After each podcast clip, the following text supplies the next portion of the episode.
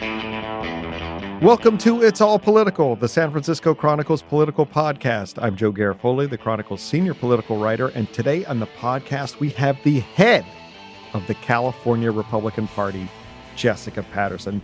I've known Jessica for about a decade, back when she used to work for the Meg Whitman campaign for governor. Back in the day, she is a pioneer of sorts here in California. She is the first Latina to be elected chair of the California Republican Party in its 140 year history. She's the first millennial and the first woman to lead the party. And we talked to her on this day when the impeachment inquiry of, into President Trump began. And we talked to her about how that impeachment inquiry affects her ability to try and rebuild the Republican Party in California, a state where Trump is not very popular. And now, here's my conversation with Jessica Patterson. Jessica Patterson, welcome to It's All Political. Welcome to the city of St. Francis. Thank you for having me. That's all right. Now, uh, let's let's introduce you because you're still what about six, eight months into eight the, months in, eight months yeah. into the gig as the uh, head of the California Republican Party. You uh, first Latina ever yes. to be elected chair in its 140 years history of the party. Yes. The first woman, Yes. the first millennial. Yes. You're and you're still 38, correct? I just turned 39. 39. Uh, You oh. forgot best hair. I we don't talk about hair on this podcast for the obvious reasons.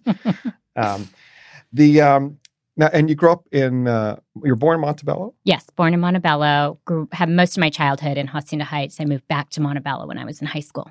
And and uh, your uh, when we say Latina, uh, the Patterson is not the that's your married No, name. Uh, no. your paternal grandfather was born in Mexico. Correct? Yes. that's your connection. My grandmother was born here, but spent most of her childhood in Mexico. She Mhm. was uh, lived in Mexicali, Oh, really? Okay. but she's American born. Now, and tell us what you know. Why are you a Republican?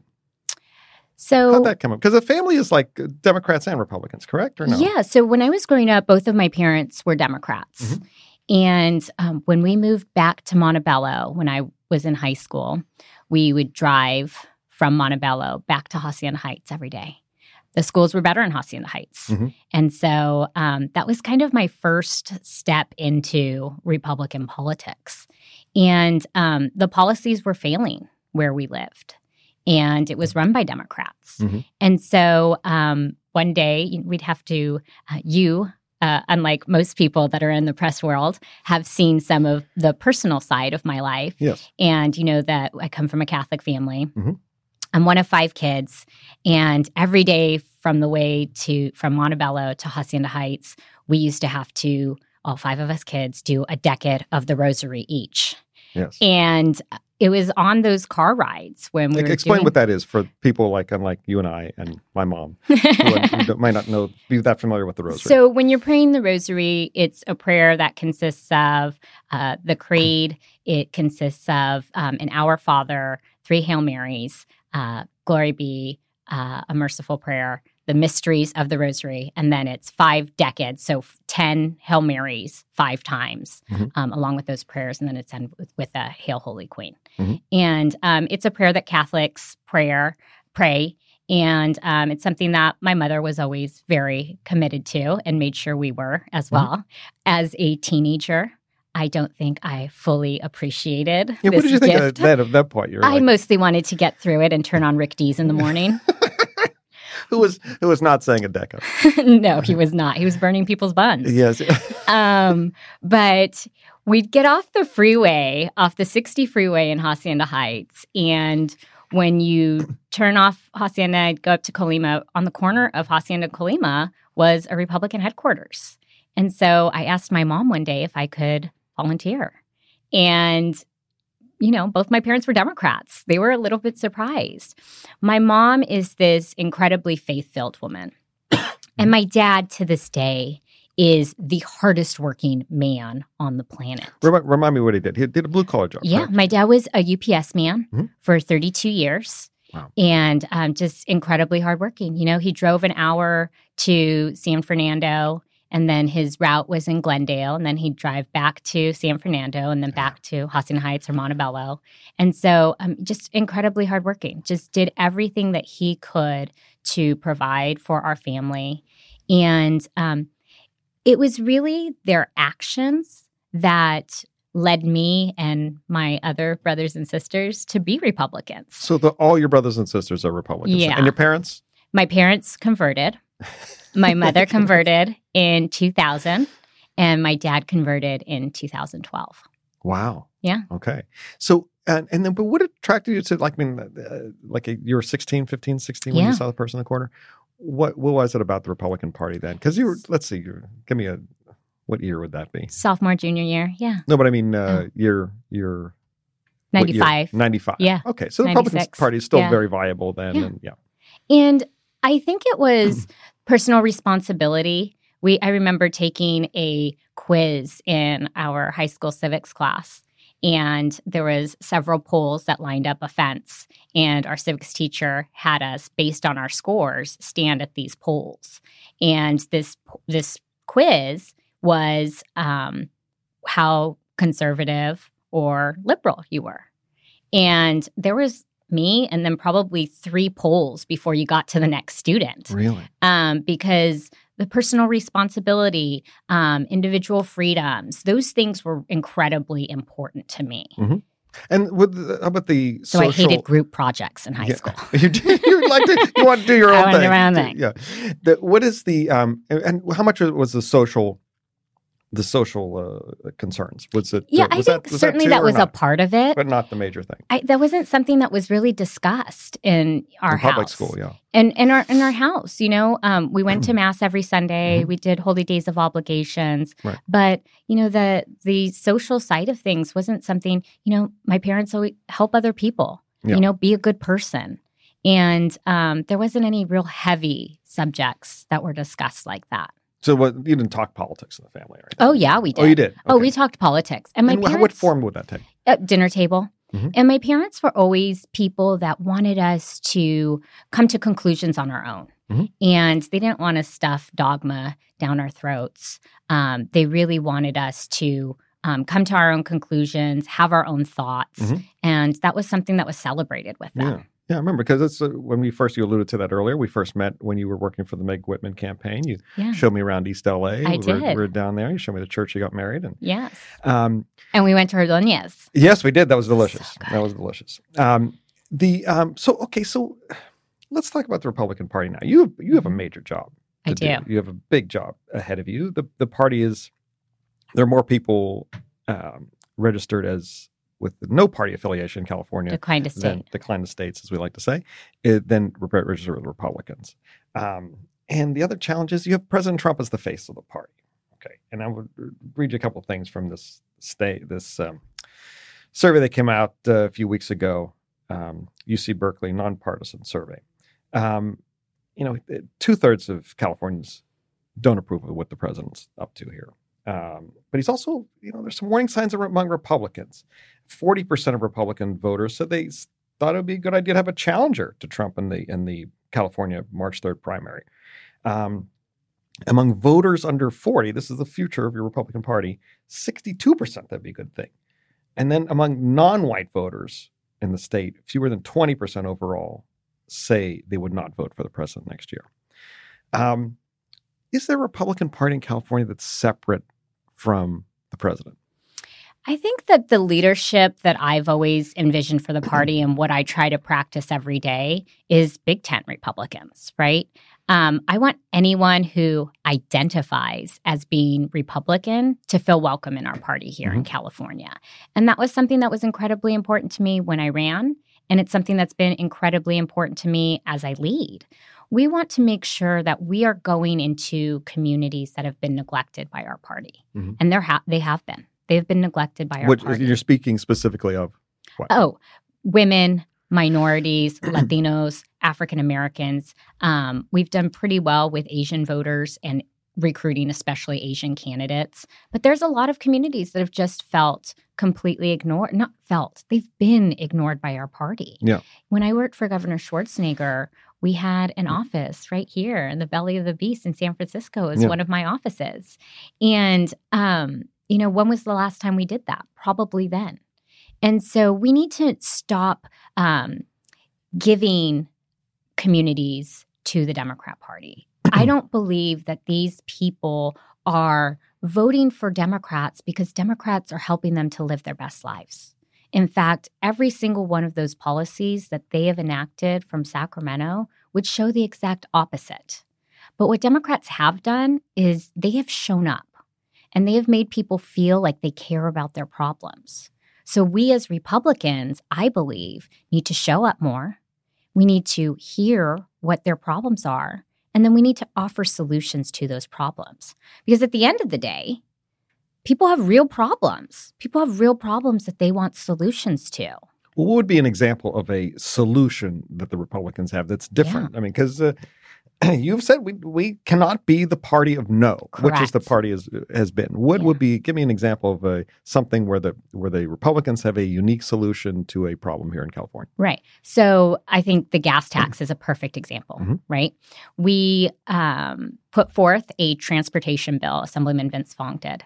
At the same time, the gas tax was being considered two years ago, and without raising our taxes, we were going to go out there and fix our roads using, I know this is a really novel concept, but transportation dollars.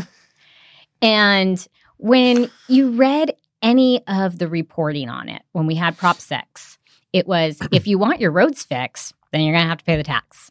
There was never a discussion about the fact that there was an alternative plan that failed in committee because Democrats have no other solutions besides raising your taxes. Mm-hmm. And they didn't want to use transportation dollars. So I think that's a good example. We've seen this homeless crisis that has just become an absolute epidemic mm-hmm. here in California and in cities that we love. You know, I love LA, I love my Dodgers. I hate to see what has happened to that city. Mm-hmm. And also go, many suburban cities, and we're absolutely uh, uh, uh, predominantly Republican cities as well. Yeah, yeah, yeah. absolutely. And one of the champions on this, you know, we've seen it skyrocket in big cities like LA, San Francisco, Sacramento, and one of the cities where there's actually been a decline and a decrease in homelessness is San Diego. And Mayor Faulconer has shown absolute leadership in this arena, so mm-hmm. much so that people all over the state have invited him to come to their city and talk about what they're doing with mm-hmm. their bridge shelters, with their mental help, with their addiction help, with their job training to get people back to being productive members of society. And not just in the state, the White House has come to see what they've done. Um, Secretary Carson was here. And President, er, President uh, Mayor Faulconer, who has been a guest on the podcast, maybe one uh, day. Yes, he, maybe who knows? but he, but he is the type of Republican who could win here. I mean, he's winning in a Democratic city, but yeah. he is a different type of Republican. He's pro-choice. He's you know pro, he talks about climate change do Republicans have to change their position on those issues? You know, that to appeal to a broader swath of Californians? I think that it's about the big tent. it's about growing our party. And it's not necessarily saying this one thing, but it's making us focus on the things that we agree on.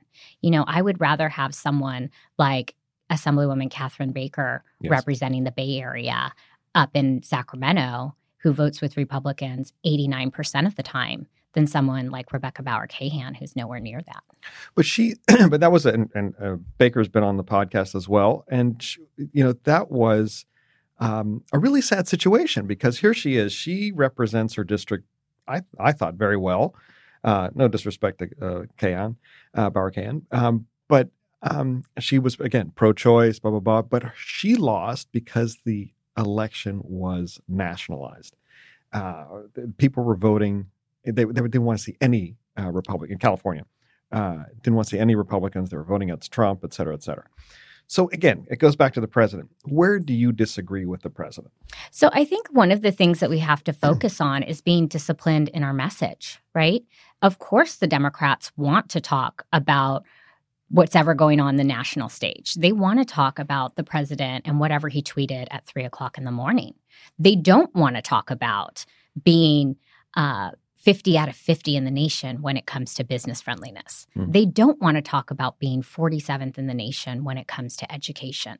They don't want to talk about being the capital of poverty in the entire country or having 25% of the nation's homelessness. They don't want to talk about the fact that I think that same Berkeley poll that you were referring to talked about 53% of Californians believe they're going to have to leave the state Mhm. because it has become so unaffordable. so, as Californians, we win when we're ta- as California Republicans, we win when we're talking about the local stuff. When we're talking about the silly things that are happening in Sacramento that are affecting our everyday life, we win on those messages. So it's about being disciplined on those messages. And we know they're going to want to take it to the national fight. But what's happening here in California is not a result of what's coming out of Washington, D.C. It's a result of what's happening in Sacramento. But what are we supposed to do when the president? This is just a couple of weeks ago. He tweeted, uh, so November third. He tweeted every year as the fire. Talking about the fires and, and such. We just had devastating fires in Southern California, where you are, and up here in the Bay Area as well. Um, every year, as the fires rage and California's California burns, it's the same thing. Uh, and then he comes to the federal government. Speaking of Newsom, for for money help. No more. Get your act together, Governor. You don't see close to the level of burn in other states. but Other teams are working on it well. And he threatened to, you know, cut off fire aid to to California. What do you say to that? You have to disagree with that or take him to task on that, right? I think that we are best when we are working together. Right. And I don't think that the Twitter war that hmm. goes back and forth is helpful to um, us as Americans, us as Californians being successful. When um, I can't remember who it was tweeted out, but I retweeted it, um, seeing the president and Governor Jerry Brown at the time, Governor elect Newsom at the time, Mhm. Leader McCarthy in paradise, in Malibu, Mhm. touring, seeing what happened. Everybody being cordial to one another, working together, trying to find solutions. That is when we are at our best. And I think that Californians and Americans agree with that too. I think they want to see their government actually working. And so when the Newsom administration spends their time with 50 different lawsuits against the Trump administration, and when the um, you know Washington D.C. Democrats are focusing all of their efforts on impeachment when we still need to pass USMCA, these are things that I think Californians and Americans as a whole want to see their government focus on getting the job done. What is going to help me put food on the table, have a good school for my kids to go to, and be in a safe neighborhood? But when the when the races are nationalized, like Catherine Baker's, um, like uh, you know other like these House races that were here, shouldn't the party draw a line about where we disagree with the president? Or I mean, you've you've you've no, you've you've been uh, exhibited excellent message discipline and not not going near the president so far. But but where do you draw the line? So I think that with specific races, those are that's candidate driven. And the candidates have to define who they are and what they're going to represent within each one of these districts. Mhm. And in California, we have an incredibly diverse state, um, and each district is very different. Mhm. Um, even in the urban areas, we see different populations that you know would affect the way you might feel on a particular issue. And so I think that is very candidate driven. And for us, what we need to do at the party level is to make sure that the infrastructure is there, that they have the tools and resources that they need so that they can be successful with delivering their message. So we're, we should not expect you to get in the middle of these these back and forth. You Between should the not expect You're listening to my conversation with California Republican Party Chair Jessica Patterson. We'll have more after a short break. And now, here's more of my conversation with Jessica Patterson. Okay, let's talk about reaching in other communities. Um, uh, you again, we said the first Latina um, elected state party chair.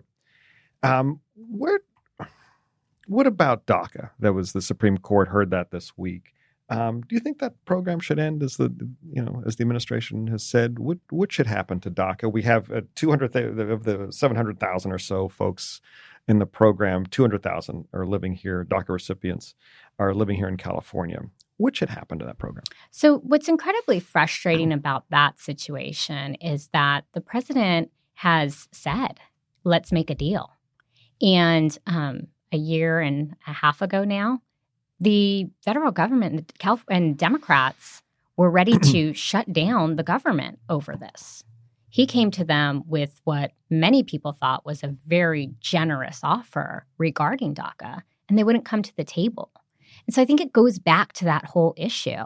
I leave the policy to the policymakers, but I believe that people want their government to work.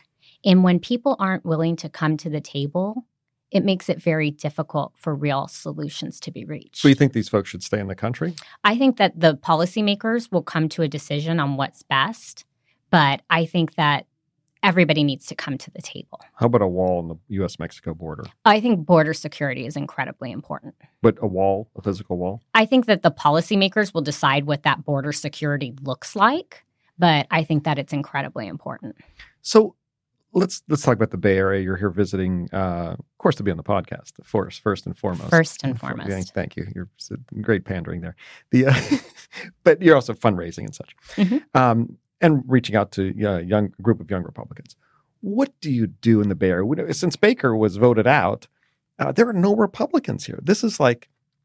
It's until you get to Doug LaMalfa and McClintock. That's those are our closest Republicans here. How do you bring back the Republican Party in the Bay Area, which has a history of some very strong Republicans in the mm-hmm. past. Um, what do you do there? If, if, if a Baker can't win here, what do you do? So I start by not using the word reaching out or outreach because that to me implies that you have to reach out, that you're not in those communities. and um, I'm I'm not going to talk about the Bay Area specifically, but in general, um, with these communities that have been neglected by our party. We have some amazing organizations. I know you know about Grow Elect. Grow Elect. Um, yes. let's, Marian- let's talk just what they are. They yeah. are they identify uh, Latino Republicans at mostly local, at the local level. At the local level, right? Um, and they've been very successful getting yeah. elected, uh, uh, Latinos elected at local level, like maybe 200, 230 or yeah. so at this point. Um, but the challenge is as soon as they get, uh, you because those are nonpartisan elections, but when they get to be, um, uh, have to put an R next to their name, then only one has won in the six or seven, eight year history of the program. But it's a, but it's a, it's a smart way to build a farm system, if you right. will, of uh, and to candidates. deliver the message. So organizations like Grow Elect, like the Marian Bergeson series and California Women's Leadership Association, those two organizations focus on getting women mm-hmm. who are Republicans elected. Um, recently, we've put together um, the Republican Alliance, which focuses on African Americans getting elected. And so at the party level, for us to be successful, I believe that we need to make sure that these individuals who are already leaders within their communities, you're correct, most of them have not had to run with that R behind their name, mm-hmm. but they've been voted on by the people in those communities. They have legitimacy and they have a stake within that community. And making sure that they are trained and armed with the tools and resources to deliver those messages, I think at the party level, we've done a poor job of that. We've done a poor job of talking about what's happening up in Sacramento and how it affects your everyday life. I'm in Sacramento about once a week. And I walk around that big white building, and people speak in a different language. Mm-hmm. They talk in bill numbers, they talk about authors and co authors, and committees and amendments, and how votes are going to go down on the floor and who's going to lay off. And it's just like, what are you even talking about? You go down to Costa Mesa or Calabasas, and they have no clue what AB5 is. Mm. Some Uber drivers don't even know what AB5 is. Right. And the people in the community have no idea that that is going to affect the cost from everything from hauling dirt off of your front yard pro- pro- uh, project to the next Uber or Lyft that you get into. So, making sure that those communities are supported, these individuals who have already engaged within these communities, that they have the tools and resources that they need to deliver those message. You know, when I was running for chair, one of the things I ran on was new message, new messengers. And we need to make sure that they have those resources so that they can deliver those messages because the face of the party looks very different. You talked about some of the headlines first woman, first Latina, first millennial, um, best hair. And uh, you said that. Would you disagree, really? I, well, the, your competition is Steve Frank. I, mean, I don't know. Travis Allen no, had some decent hair. You know? The chairman. Oh, of the past the chairman? Yes. Brulte had a full head of hair. I would I would not deny him that. It was it was his own, right? But we have an amazing board. You know, Yeah. our state board is 23 members, almost half of which are women. We have four Latinos on the board. We had two openly gay men since I've been the chairman. We have an African American. We have a Taiwanese immigrant as our vice chair. We have a kick ass Punjabi Indian American attorney who you probably see all the time Yes, on the news, yes. Harmeet Dillon. Harmeet Dillon. yes. Um, but I mentioned this not because a single one of us ran on being the first anything, but the diversity of our party, it doesn't stop at the chairmanship. The diversity of our party is within our leadership. And so we have a huge opportunity to show that the California Republican Party is in a new day. And that's a good thing for our party. It's a good thing for our brand. And it's a good thing for engagement in Californians all around our state. What? Um, let's talk about uh, Governor Newsom. Um, what what could he have done? Here's your, here's your big softball. What what could he have done differently in his first year, and what would a Republican have done different? Could could have done better? The podcast is not that long. oh, we, can extend the time if we need to. Perfect. So I think there was quite a few things that he could have done. Um, one of the things, and I'm going to give credit to Governor Brown on this, um, vetoing SB 27. It was clearly Look, unconstitutional. explain. You, oh, you were already just I'm not gonna talk about number. that, Look at right? like that one day a week in SAC has Yeah. rubbed off on you. What's going on? SB 27 is a bill that came through the California state legislature, which would require, uh, make new requirements that are not in the US Constitution or in our state constitution to release your tax returns in order to be on the primary ballot. Yes, we we think we know who those directed to. Uh, Well, the- absolutely. The courts you guys sued. You were you were the, one of the lead plaintiffs in this, and the and the uh, the court said this is a ridiculous idea. Well, we haven't gotten a um, ruling from the the- state Supreme Court yet. The federal court did grant a preliminary injunction on it. Yeah. Um, so, vetoing SB 27, like his predecessor did, um, it was clear from the um, legislative analysis that their legal counsel, this bill was cons- unconstitutional. And then they didn't even they didn't even bother to check the state constitution and see if there was any um, anything that it was in conflict with in the state constitution. So the arrogance and the overreach is just ridiculous. Um, the death penalty moratorium. We had a repeal of the death penalty on the ballot in 2016, and it failed. The governor said that he would respect the will of the people, and then he put a moratorium on the death penalty. Yes, months later. Exactly. Yeah. So it's things like that. So it's an arrogance of power. What about on housing? That's that Newsom uh, came in promising uh, we are going to build, we need to build, and we can build, you know, th- three and a half million units over, you know, and we've failed on we- every single yeah. one of those goals. Yes, it's not. It's it's not happening. Right. What would Republicans have? What would you do differently? I think that we'd need to see some rollback on some of the um, hurdles that the California state legislature puts on building houses.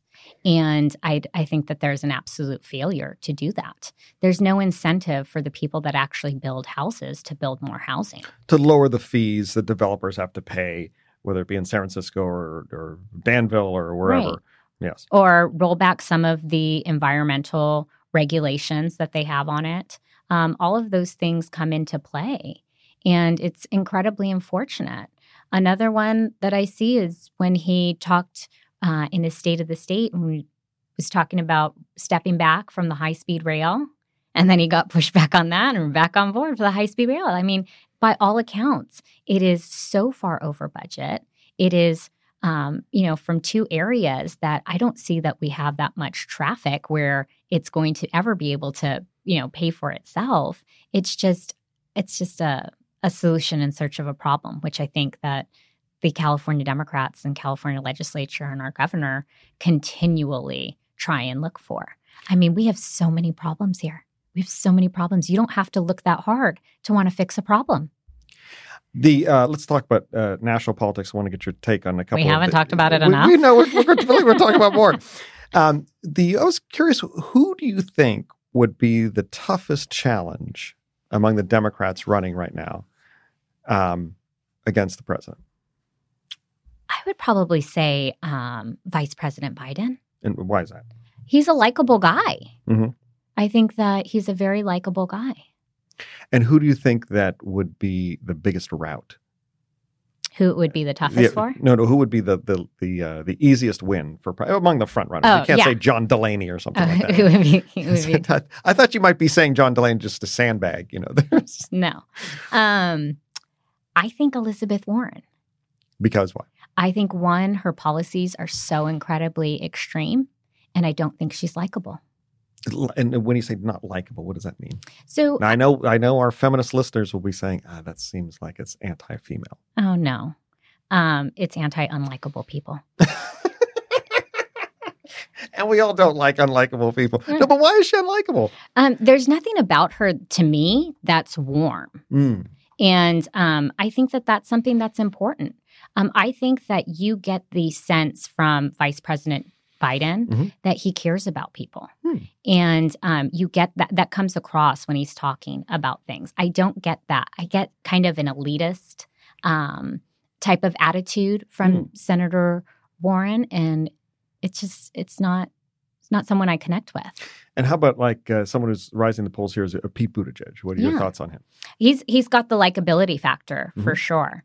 Um, I think that there has been some, um, you know, failures as as mayor in his city um, that people talk about sometimes, but he's certainly a likable guy, and it's it's it's always interesting to watch because it's such a rush to the far left and Mhm. these extreme socialists. It's not, you know, it's not the Democrat Party that my parents were a part of Yeah, they're more it's centrist. very different party Mhm. than um, they they had that they were a part of. And on, uh, and, and do you see impeach? I wrote a column today in the in the Chronicle. I'm sure you read it on the way out. On I the, didn't. uh, what? Why did you just lie and say you it. did? My goodness. Um, it was about how uh, impeachment's not going to decide this race in 2020. That's going to be decided by the kitchen table issues around. But do you think it'll factor here? We get we get mixed messages. We say, you know, uh, the, the NRCC comes in and says, oh, you know, that this is a National Republican Congressional Political Arm says, oh, this is this is you know the the House members of you know uh, they they're supporting Pelosi, blah blah blah. Uh, do you think it? How does it factor here, or, or will it at all? No, I think that it does play a role in things. I Mhm. think here in California, I think we're seeing that pendulum, and people really want their government to get to work. And when you have distractions like this, Mhm. It seems like the real work, that kitchen table stuff, just isn't getting done. And I think people get very frustrated by that. And that's how it will play. Do you think that goes to the Republican base? Does that win over swing voters? Who does that affect? I think it does get us to those swing voters. We need to do our job at the California Republican Party of making sure that we're engaging in all of these communities Mhm. around our state. And so we have to show that we have viable alternatives to what the Democrats are are are serving up. But I think that when you're given the choice and now you really do have a choice and there is a viable alternative, then you can say, listen, I saw what they gave us for the last two years, and I'm not a fan. Mhm. My life is not better because of anything that they've done, whether it's in Washington, D.C. or Sacramento. And now I know I do have a viable choice. There is a distinction between what the parties believe are the solutions to our problems. And this is the way I, I'm going to go. So I get, think it gives us an opportunity. And you're confident that the president did nothing wrong uh, with his his I believe his call with Ukraine was perfect. Oh. I don't, I honestly don't know. You don't okay. You're not following that stuff. At, uh, that's not. I haven't thing. seen this stuff this morning. Okay. No, but I mean, previous than, to this morning, and we're recording this on the first day of the uh, congressional Yeah. uh, I mean, I think inquiry. what we've seen is everybody that has come through so far wasn't even on the phone call, so didn't have any firsthand knowledge of it. Mhm. And it, I mean, I think they said like multiple times, no quid pro quo, and all of those different things. Mhm. And Devin Nunes, also uh, California Republican uh, uh, t- leader of the Intelligence Committee, uh, he he talked about several sort of debunked um, theories. He said Ukraine was uh, res- was responsible for fixing the election, stuff like that. Uh, Did you? I don't know if you saw. Did you see? I didn't see you it. Didn't see anything. You're in trance. Okay. Um, anything else with the, the big ideas we should look for on the future of how you and your crew are going to be reshaping the California Republican Party of tomorrow? I think a lot of it, you know, it's not going to be these long bomb passes. It's going to be two to three yards in a cloud of dust. And it's going to be incremental. It's going to be, we're making sure that we're developing and building the infrastructure and growing our party. And it's going to take new routes to do that. And I think that um, we're right, we're on the right direction for that. The money is rolling in uh, at yeah. a higher pace. Now, you were you were an expert fundraiser before you ran for uh, uh, party chair. Tell us, give us some numbers there about where where you're at and where you were. Yeah, so we are one million dollars ahead of where we were at the same time in 2017, which in terms of of fundraising. So being a million dollars ahead, same time in a non-election year, 2017, that's great. We got started three months later. Um, we've raised more money online from January to September than we did all of 2018 what, online. What do you attribute that to? Besides well, your phenomenal fundraising skills, of course. it's part of it. So, a couple things. Um, with the larger contribution with our major donors, we didn't have a fundraising program that existed outside of Sacramento. We really? have recruited um, regional mm. finance co-chairs around our state that have committed to raise or give $250,000 or more.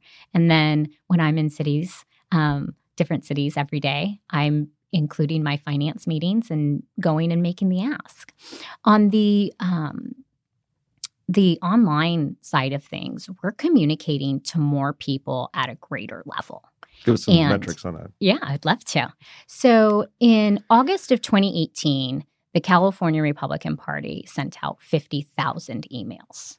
In August of 2019, we sent out 1.3 million. Wow. We've doubled our email list since I was elected. In September of 2019, we sent out 3.5 million. So we're talking to people, a greater amount of people, at a more consistent pace. And so every opportunity that we have to ask for money, we do. So we have something like 8,650 brand new donors to the California Republican Party since I was elected. And it's out there acquiring new people, engaging them. We have a fantastic data and digital team that we brought in from the national level who mm. wanted to be a part of what we're doing here with our California comeback. And they have put together what we call the CARES program. And it's an app based program. And CARES is California Republican Engagement System. So we have connected with something like 80,000 new people that will be donors, volunteers, and organizers all around our state in just the last two months. So we're doing more on the digital side of things, and we're getting out there and talking to people face to face a lot more. We're building our neighborhood team leader program. We're making sure that we're showing up and we're not leaving it to just the air wars. We are mm. getting there on the ground. Air wars, t- TV commercials and such. We're yeah. talking about, yeah. So, uh, one more question: If they, if you know, some people may say, Jess, that must be very difficult being the head of the Republican Party in California, a super liberal state. You know, you have people don't like Trump. What would you say to them? I would say that every single day in Sacramento, California Democrats are doing things to make our lives more difficult here. They are doing things that are making it so much easier to say, I'm going to move to Arizona. I'm going to move to Utah. I'm going to move to Idaho. And we have to stay here and fight. We have an amazing, we have a great state. And California Republicans are offering solutions that haven't been there in the past. And we want to make our state that golden state that it once was. All right. Jessica Patterson, thank you for coming here. Will, will you come back again? Yes, back absolutely, visit? Joe. Maybe we'll come back and uh, come down and visit you in LA, or we'll meet in SAC. that sounds good. I would love it. So thank you so much. thank you for having me. It's All Political is part of the San Francisco Chronicle podcast network. Audrey Cooper is our editor in chief.